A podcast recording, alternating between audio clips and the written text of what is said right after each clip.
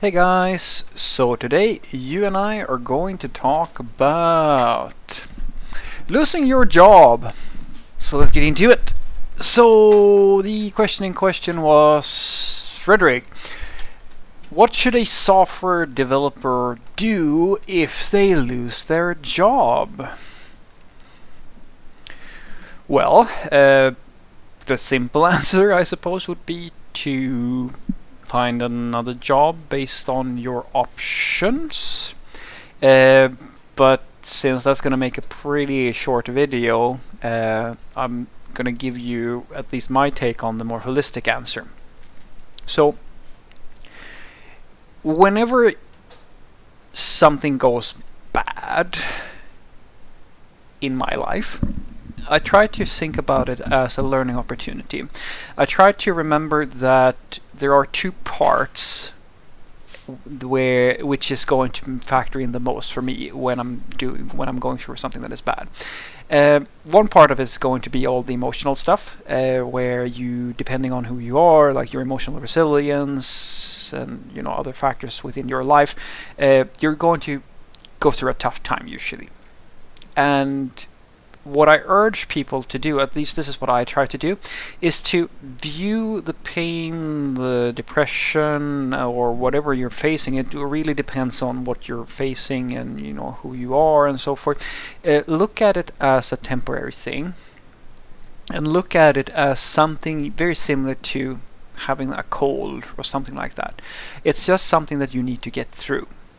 So if you lose your job, for as an example, realize that all the anxiety and all the things that might come from that is something that is temporary. And once you master that skill, you realize that sure, you may not be able to control your emotions, but it's not really about controlling your emotions. It's about having the right perspective to realize that yes, this is something that is bad, quote unquote, that is happening to me right now, but I'm going to get through it, and there are certain things that I can do in order to make my stay in this emotional state less chaotic, more tolerable, things like that. And then at the other part of it is that there is always learnings to be had and that's the thing that I try to focus on. It's very, I mean, when something just like literally just happens, it's very chaotic. It's very disruptive to your emotional state, usually, depending on who you are, of course.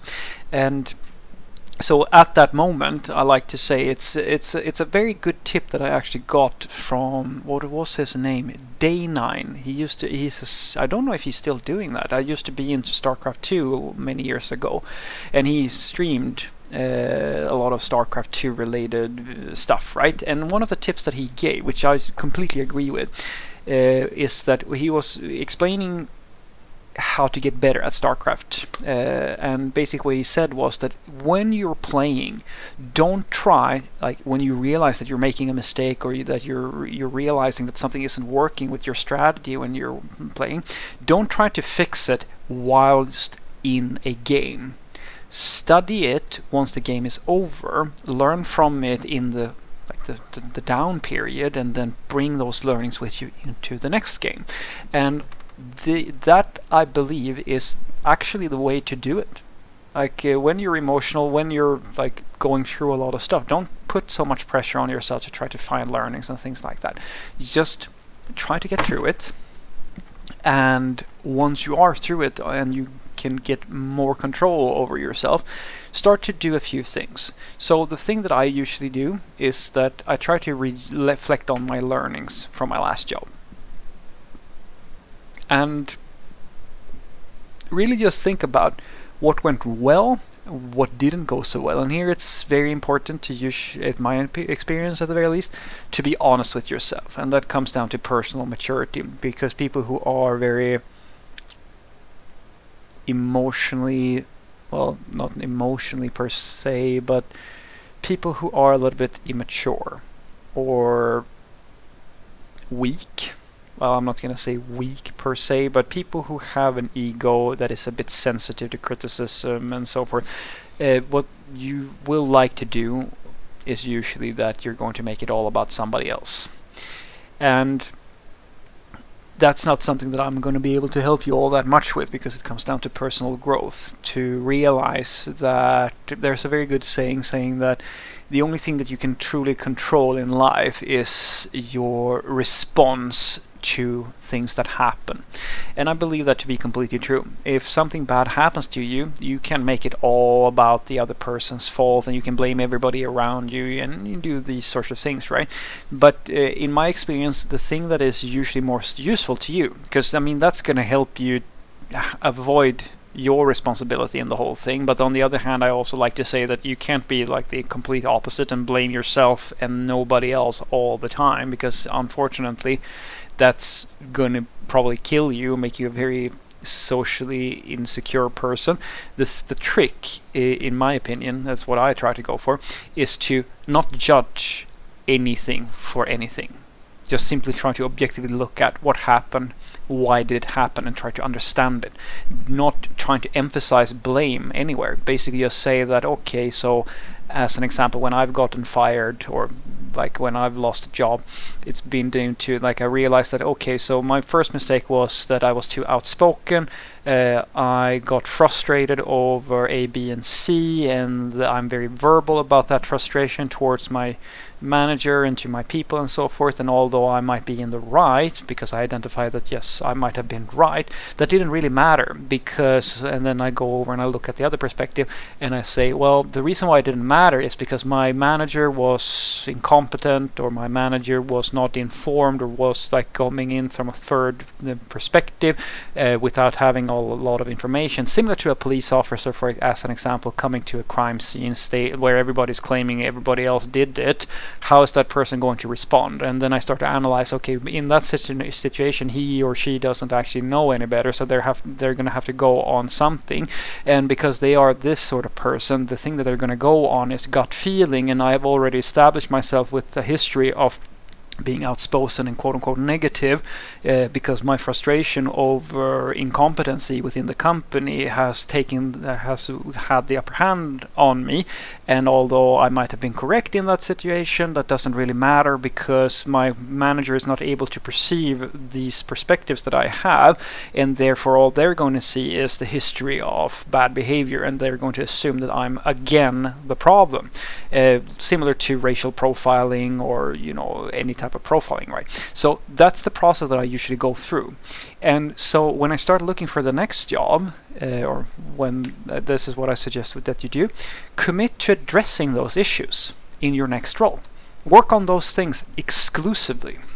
Because the thing is, what you really need to remember, guys, is that you will get better at things, but there are always going to be things that you can get even better at. And it's my experience usually that it's better for you to be a more well-rounded person than to simply try to avoid working on the things that are actually causing real pain. And if you get fired for, let's say, incompetency or bad behavior, or maybe it's just a layoff or something like that, th- try to really tune in to the thing that is giving you anxiety.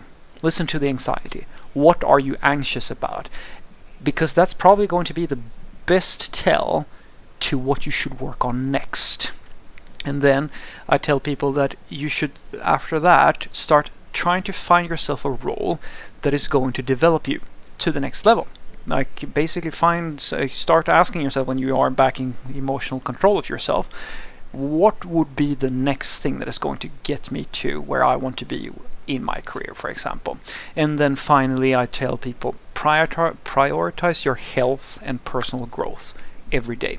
Because if you are fairly solid in all the things that are required to be a professional software developer and you do practice a little bit of coding challenges here and there some computer science stuff just to kind of keep th- thing on top of things and of course you have the like the emotional intelligence and all that stuff as well getting another job for you as a software developer is like nothing, my friend. It should not be. So it's scary, maybe, because it, everything that is unknown is usually scary to a human.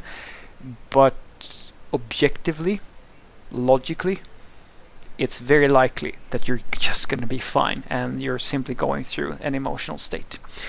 So, what I want you to take away from this is that if a software developer loses their job, it's pretty much business as usual as for anybody who loses their job. You dust yourself off, usually you feel sorry for yourself a little bit, and then you start looking for the next job. And so, what I urge you to do is number one, reflect on what you learned from your last job, good or bad. Just like try. I, I like to read. Either I have a saying where I try where uh, where basically I say that I try not to judge anything that happens in the universe because by judging it, I would put myself in a position where I would know the nature of things better than the universe knows it and that's just not right because good and bad, you know, uh, good and evil, or right and wrong, and so forth. Uh, sometimes they are they are clear cut, black and white, but for the most part, everything is gray. And so instead of trying to play the game of making myself feel better and trying to always pick the perspective that is going to make me feel emotionally the best, I try to look at things uh, or try as best as I can to look at them as they are rather than the way I want them to be.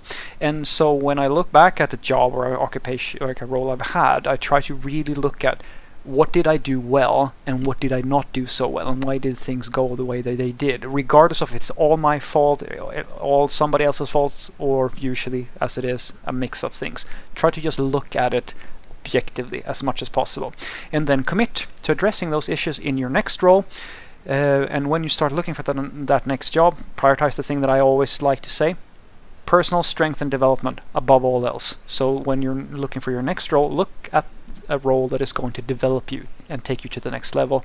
And then finally, always put your person, uh, your health and uh, well-being together with daily learning, daily growth, and so forth above all else. And I promise you, my friend, you're going to be just fine. Have a great day.